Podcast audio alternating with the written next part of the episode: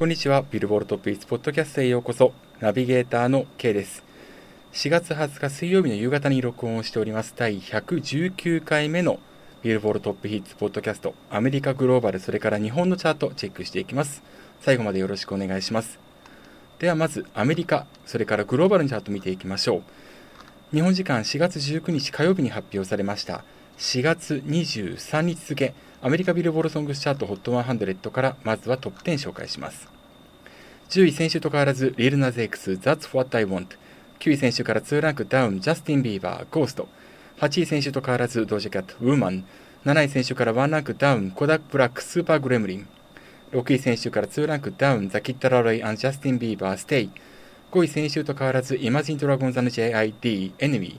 ー。4位先週からワンランクダウン、 Latto、Big Energy。3位先週からワンランクダウン、 Glass Animals、Heat Waves。2位先週からワンランクダウン、 Harry Styles、As It Was。そして1位が初登場、 Jack Harlow、First Class。以上がアメリカ Billboard Song チャート4月23日付のトップ10でした。グローバルチャートも先にチェックしていきましょう。グローバル200のトップ5、5位、 Imagine Dragons JID、Enemy。4位 The Kid LAROI Justin Bieber、Stay。3位 Glass Animals Heat Waves。2位 Jack Harlow、First Class。1位 Harry Styles、As It Was となっております。それからグローバル200からアメリカの分を除いたグローバルエクスクルーディング US。こちらの方は5位 The Kid LAROI and Justin Bieber、Stay。4位 Anitta Envolver。3位 Glass Animals Heat Waves。2位 Jack Harlow、First Class。そして1位が Harry Styles、As It Was となっております。先週初登場、えー、アメリカグローバルすべてのチャート1位だった Harry Styles、As It Was、アメリカのチャートでは2位に後退しています。そのアメリカのチャートでは1位、グローバル2つのチャートでは2位に初登場しているのが Jack Harlow、First Class です。で、この曲なんですけれども、 Jack Harlow 2曲目のナンバーワンとなりました。1曲目がリルナーズ X と共演した、えー、ナンバー Industry Baby ですね。この Industry Baby は4月に入ってから、えー、グラミー賞でもパフォーマンスされているんですけれども、今回この曲、大きなヒットのきっかけになったのはですね、TikTok のプレビューですね、4月8日リリースの前に、TikTok ですでにこの曲がバズっていたっていうことが今回、ストリーミングの、かなり大きな出足に影響をしております。ビルボードソングスチャート63年の歴史において100、えー、失礼しました。1136曲目のナンバーワン。そして初登場ではちょうど60曲目となります。ストリーミング5460万この指標1位、ダウンロードが1万600この指標、こちらも1位、そしてラジオは410万この指標500、えー、50未満というふうになっております。で一方でハリ,、えー、ハリ・スタイルズ、アズイットは先週1位だったんですけれども、こちらはストリーミング前の週から26%ダウン3230万この指標2位、ダウンロードは24%ダウン7800この指標5位、ラジオは25%アップ3380万でこの指標14位というふうになっております。非常にあの分かりやすい差ができてますね。ハリー・スタイルズ、えー、登場2週目、デジタル、えー、厳密にはその前の週に、えー、5時間分のデジタル加算されていたんですけれども、ラジオも含めて加算されていたんですが、100位未満に入100位以内に入っていませんでした。で、このアズイットワズ、デジタルが、えー、フル加算2週目になりまして、えー、ストリーミング、ダウンロードともに落ちている一方で、ラジオは、えー、ソロスターターですから、実際に上がっていってると。で一方で、えー、ヒップホップのナンバーであるジャック・ハーローのファーストクラス、ヒップホップ特有のラジオの高くなさ、まあ逆に言えば低さがはっきり出ている。一方で、ストリーミングが非常に強いということが挙げられます。ですから逆に言えば来週、えー、このファーストクラスに関しましては、えー、ストリーミングダウンロードが下がることが予想されますんで、ラジオがどれだけカバーできるかが勝負の鍵を握るということになります。そして、えー、ストリーミングに関しまして、例えば、え再生回数が可視化されているアメリカのえー、Spotify デイリーチャートを見てみますと、えー、直近一番新しい4月18日付に関しましては、1位がハリー・スタイルズの As It Was、2位がジャック・ハーロー、ファーストクラス、ともにですね、200万超えとなっておりまして、えー、3位クラスアニマルズヒートウェーブス84万7000ですから、まあ、かなり差がついているという状況です。で、来週のチャートなんですけれども、ここにモーガン・ウォレンの Don't Think Jesus というナンバーが、えー、絡んでくるものと予想されます。モーガン・ウォレン、えー、自らの差別発言によってですね、活動をしばらく行っていなかったんですが、えー、この度リリースされた Don't Think Jesus、えー、ストリーミングで結構大きなヒットとなっています。えー、最新4月18日付では4位なんですけれども、リリース日4月15日にはですね、え、3位に初登場を Spotify では果たしているというナンバーです。で、カントリーナンバーは基本的にえ、保守的な動きをする、え、ダウンロードが高い、それからラジオが高い、一方でストリーミングが高くないっていうのは特徴だったんですが、これに、えー、対してですね、異なった動きをしてきたのがこのモーガン・ウォレン、えー、なんですね。非常にあのストリーミングが高いことで知られているので、今回の、えー、先週初登場1位だった Harry Styles、As It Was、それから今週初登場1位の、えー、 Jack Harlow、First Class に絡んでくるんじゃないのかなというふうに思われます。来週非常に楽しいチャートになりそうです。こちらの方もチェックしていきましょう。というわけで、以上が4月23日付アメリカ Billboard Song チャートのトップ10、それからグローバルチャートのトップ5をお送りしました。では続けて日本のチャートに行きたいと思います。4月20日公開のビルボールジャパンソングスチャート、今回はトップ15をお送りしていきます。15位先週から11ランクのダウン INI コール119 14位先週から4ランクダウン有利ドライフラワー13位初登場アクア何度だって約束。12位先週から4ランクダウン有利ベテルギウス。11位選手から6ランクのダウンキングヌーカメレオン。10位先週から1ランクダウン谷祐希 WXY 9位先週から3ランクダウン Saucy Dog シンデレラボーイ。8位先週から14ランクのアップ IVE LOVE DIVE。7位先週から5ランクダウン Aimer 残響散歌。6位初登場 Official髭男dism ミックスナッツ。5位初登場 NiziU ASOBO。4位先週から7ランクアップ星野源喜劇。3位初登場 BUMP OF CHICKEN クロノスタシス。2位初登場 STU48 花は誰のもの。そして1位が初登場 King & Prince Lovin' you となっております。というわけで今回は初登場がトップ10で初登場したのが7曲。ある状況で星野源さんの喜劇それから IVE LOVE DIVE 以外は100位以内も初登場というふうになります。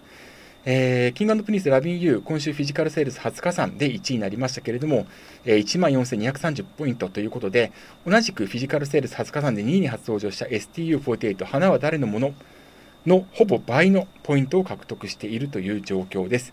ただ来週、この曲に関してはデジタル加算され、えー、デジタル換金されていませんので、来週以降の動向、えー、STU48 なども含めて注目をしていきたいというふうに思います。でちなみにですね、今回ポイント、えっと、上げている曲いくつかありまして、例えば星野源さんの喜劇はポイント選手比46%のアップ、これは、えー、毎週集計期間3日間の加算だったので、初の1週間フル加算に伴って上がったということになります。えー、アイブラブダイムも60%のアップですね。それから、谷幸さん WXY、えー、ストリーミング1位になりました。こちら6.7%のアップというふうになっておりますが、今回は、えー、上位陣かなり入れ替わったということもあって、えー、トップ10、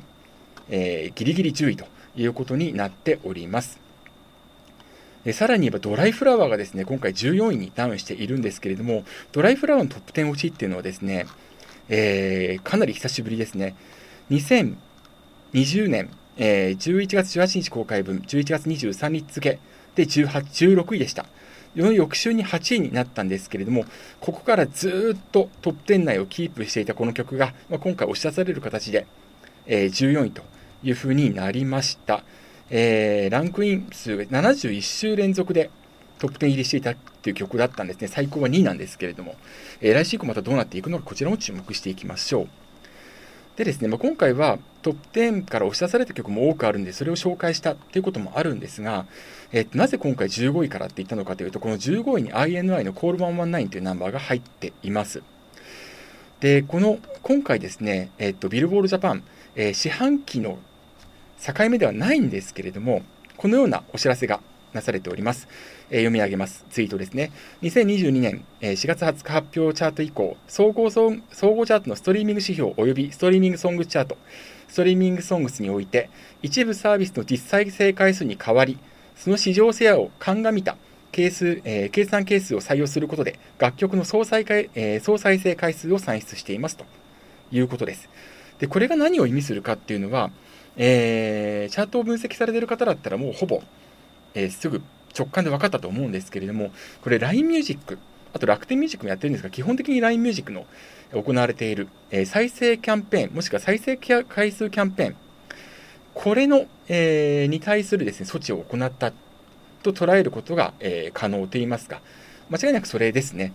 であのなぜ今回そういったことが行われたかっていうと、えっと、例えば2020年の夏頃からですかね、かなり顕著になってきた、えこの再生キャンペーン採用曲の、え、ストリーミングチャートの、まあ、チャートハックっていう言葉があるんですが、そういう現象が起きてきています。で、えー、キャンペーン、例えば一定回再生、えー、一定回数以上の再生によってですね、プレゼントが当たるとか、一定、もしくは全員に当たる、抽選で当たるっていうものがありまして、これがコアファンを刺激すると。で、ストリーミングというのは、大体ライト層に対して多く、えー、支持された曲が上位に来るんですけれども、コアファンに支えられている曲が上位に来る傾向があって、で一方で、えー、そのキャンペーンが終わった直後に再生回数が極端に下がるってことがよくありました。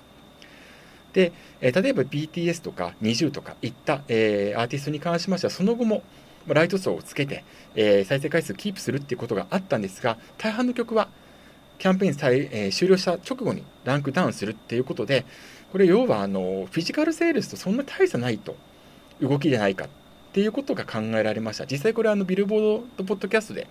公式のビルボードポッドキャストで、現在チャートディレクターを務めている、えー、チャートディレクターの、えー、崎誠二さんが MC を務められているんですけれども、この磯崎さんも数週前に、えー、これについて、要はあの再生キャンペーンっていうものが、ま、フィジカルセールスの動向と似ているっていうようなことをおっしゃっていました。で、ところがここ最近になって INI ですとか BE:FIRST ですとかコアファンが多い、さらには熱量が高いっていうアーティストの作品がこの再生キャンペーンを採用して、その再生キャンペーン終了後も上位にとどまるという傾向が出てきています。ただ一方で、例えば Spotify、先ほど言ったように、えー、各国の、えー、デイリー再生回数200位までが可視化されているんですけれども、この Spotify で見ると、例えば BE:FIRST の倍グッバイに関しましては、えー、ストリーミングチャートチャートを制しているんですね。でも一方では、えー、この曲に関しては、Spotify、日本の Spotify、失礼しました、日本の Spotify デイリーチャートでは50位以内に入っていないという状況です。で、もう一つなんですけれども、えー、先週まで3週連続でストリーミングソングスチャートを制していた INI の Call119、こちらに関しましては、えー、再生回数キャンペーンが終了したのが、えー、先週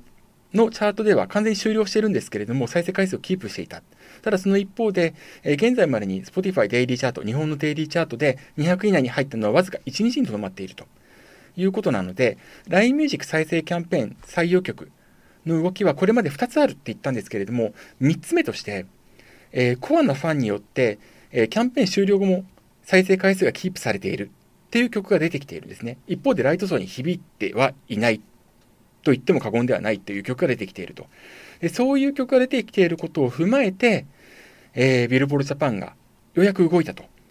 いうことが言えると思います。これ以前からずっと、えー、自分ですとかチャートを分析している方は、えー、これを指摘し続けてきたんですけれども、まあ、こういった3つ目の動きも出てきたってこともあって、まあ、今回動き出したということが言えると思います。で昨年度、それから今年度の初週にも、えー、要は四半世紀の初週にですね、必ずあのチャート変更を行っていたので、チャートポリシーの変更を行っていたので、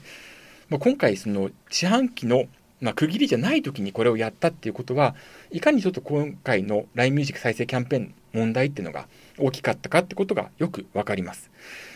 えー、一部コアファンの方にね、あのいやこれでチャートで上位に進出させることができにくくなる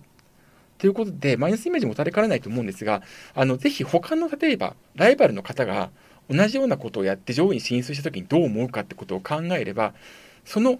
時に抱いたその相手の歌手に対するイメージが自分の歌手に対しても抱かれているってことは実感した方がいいかなというふうに思います。でもっと言えばライト層にどうやって届けるかってことをきちんと考えていくってことが何よりも必要でビルボールジャパンのチャートっていうのは何よりもそのライト層のヒットっていうこそが、えー、社会的ヒットの鏡であるっていうふうに考えているだからこそ今回のチャートポリシー変更を行ったと断言して差し支えないと思います。まあ、詳しくは、えー、ビルボールジャパンのポッドキャスト、えー、日本時間のといいますか、木曜日の朝までに更新されると思うんですけれども、まあ、その中で、えー、チャットディレクターの伊崎誠二さんが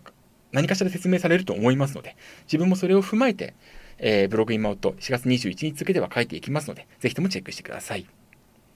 というわけで、あちなみにあの、アメリカでもね、あの2年前の秋にですね、えー、フィジカル施策っていうものが実質的に無効になったっていうことがありました。フィジカル施策でブログ妹検索していただければ出てきますので、アメリカのチャートでもそういったハックが行われにくいようになってきているっていうこともあります。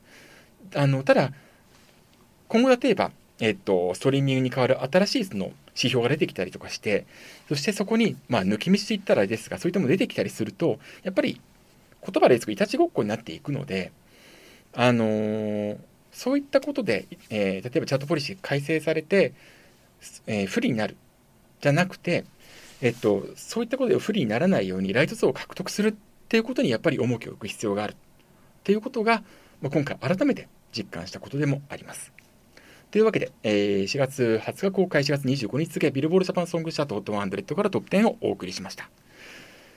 以上、えー、ビルボールトップイズポッドキャスト119回目をお送りしました。ポッドキャストは毎週水曜日の夜にアップしております。それからブログ妹は毎日書いておりますので、ぜひともチェックしてください。というわけでここまでのお相手は K でした。また次回お会いしましょう。さようなら。